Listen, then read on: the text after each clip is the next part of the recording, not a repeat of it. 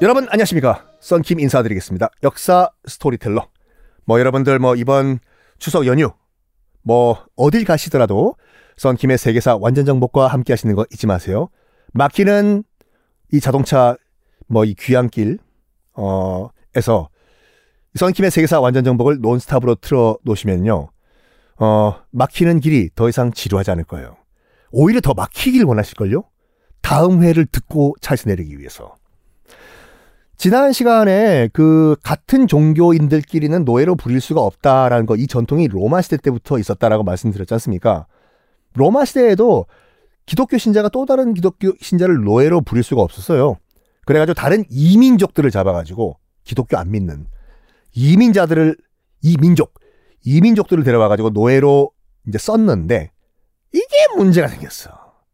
점점점 기독교가 확산되나봐. 너도 나도 기독교를 믿으니까 딱 노예를 하려고 잡았는데 아따 나도 신자요 이러니 쓸 수가 없는 거예요. 노예인 줄 알고 이민족인 줄 알고 잡아왔더니 나도 성부와 성자와 성령의 이름으로 아멘 한다고 쓸 수가 없어.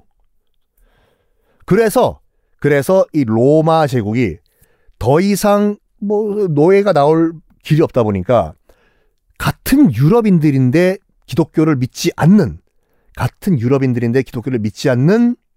지금의 러시아 등등등에 있던 요 민족을 노예로 삼기 시작해요. 그래서 그들을 뭐라고 불렀냐? 슬라브라고 불러요. 슬라브는 영어로 뭐냐? 슬레이브. 노예죠. 슬라브족이 거기서 나온 거예요. 로마인들이 같은 유럽인들 가운데서 비기독교인들을 노예로 부리기 위해서 잡은 이민족, 슬레이브 민족, 슬라브족. 그런데 이 슬라브족도 나중에 기독교를 또 받아들여요. 러시아 정교요? 큰일 났다. 슬라브 애들, 쟤네들도 성부와 성자와 성신의 이름으로 아멘, 성모 마리아 기도하래? 그래서 로마 제국이 어디서 노예를 데려오냐? 아프리카 등등에서 흑인 노예는 여러분들 우리가 알고 있는 쿤타 킨타 같이 이제 미국 남부 농장에서 흑인 노예가 시작됐다 아니에요. 로마 시대 때부터 흑인들은 노예로 착취를 당했어요. 이런 말도 안 되는 원칙 때문에 같은 기독교인은 다른 기독교인을 노예로 부릴 수가 없다. 어쨌든 예니체리라고 술탄 최고의 경호부대가 만들어져요. 오스만 제국의 상징, 여러분 지금 잠깐 검색해보세요. 끊고 예니체리라고 검색하면은 굉장히 화려한 복장을 한 터키 아저씨들이 나오는데 그 양반들이 예니체리거든요. 이게 전 세계 역사에 굉장히 큰 영향을 미쳤어요. 예니체리가. 왜? 세계 최초로, 인류 최초로 빰빰빰빰빰빰빰빰 군악대라는 거를 만듭니다. 타악기를 써요. 북치고 장구치고 드르르단 드르르단. 지금 군악대들 다 북치잖아요. 드르르단. 이게 예니체리가 제일 처음에 시작했어요. 그리고 요즘 행진할 때 맨 앞에 있는 행진 리더, 군악대 맨 앞에 리더가 봉 손에 들고 있는 봉 하늘에 던지고 돌리고 던지고 돌리고 묘기하잖아요. 그거 예니체리가 제일 처음에 인류 최초로 시작을 한 거예요. 그래서 전 세계 모든 군악대의 전통, 따르르딴딴, 따르르딴딴, 북치고 맨 앞에선 그 리더가 봉을 하늘로 던지고 받고 하는 건 예니체리가 시작을 했다. 언제? 오스만의 3대 지도자인 무라트 때. 이 정말 노예같이 훈련을 시킨 예니체리를 동원해가지고 무라트가 뭘 했냐? 아까 지난 시간에 말씀드린 것 같이 발칸반도 전체를 다 휩쓸어 버립니다. 정말로 동로마 제국은 이제 땅 다 뺏기고 콘스탄티노플이라는 조그만 도시 하나만 딱 남은 상태였어요. 여기에 동로마 황제, 그냥 시장이죠, 시장. 동로마 제국 황제가 서유럽에 있던 카톨릭 교황한테 SOS를 쳐요. 뚜뚜뚜뚜뚜뚜뚜뚜. 당시 그 서유럽의 교황이 이제 우르바노 5세라는 양반이었는데 SOS를 쳐요. 저 제발 좀 그 십자군 좀 보내주십시오. 또 카톨릭 교황이 회의를 해요. 지금 동로마 제국이 지금 저기 구해달라고 말이 동로마 제국이지 콘스탄티노플 도시의 시장이 도와달라고 지금 전화가 왔는데 오자스까이 오자고 우리 이제는 서유럽도 목숨이 위태한 상황이에요. 그 기세를 알아. 지금 오스만 투르크가 얼마나 강력한 군대인지. 그래서 동로마 제국이 무너지면은 서유럽의 카톨릭도 무너진다. 이거를 또 격조 높은 사자성으로 하면 순망치한이라고 하죠. 하하하. 아, 입술이 무너지면 이가 시리다. 물론 당시 교황이 그런 말을 했을 리는 없고 딱 그 얘기를 한 거예요.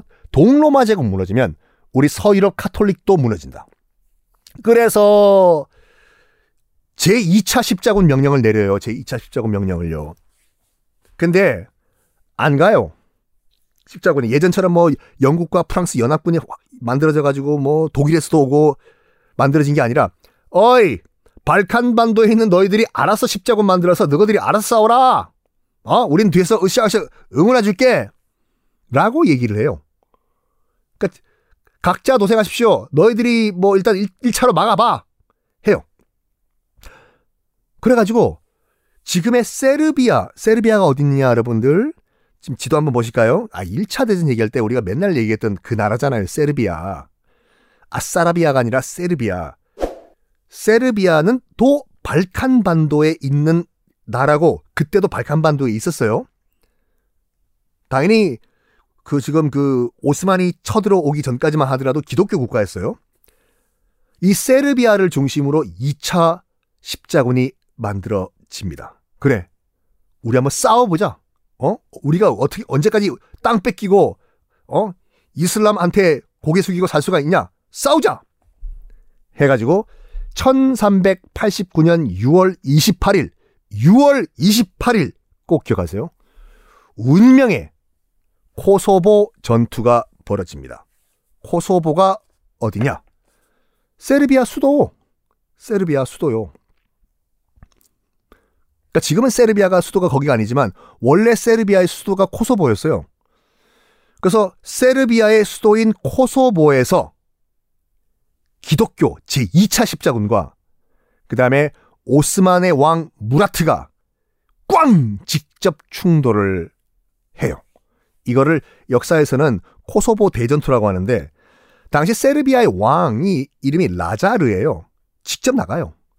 세르비아 왕이 직접 나가고 오스만 투르크에서도 왕 무라트가 직접 나가. 왕대 왕이에요. 직접 빵 충돌합니다. 코소보에서. 결과는 세르비아 전멸이죠. 세르비아 어디서 감히 명함을 내밀어 지금. 저쪽은 발칸반도를 다 박살내고 지금 온 무라트예요. 무라트 밑에 누가 있냐? 예니체리가 있다니까요. 북치고 봉 날리고 하는 예니체리가요. 세르비아 전멸해버리고 세르비아 왕 라자르는 현장에서 전사해버려요. 죽어요. 그리고 세르비아 전체가 다 오스만에 바로 넘어갑니다. 세르비아 입장에서 봤을 때는 완전 치욕의 날이죠. 이 전쟁이.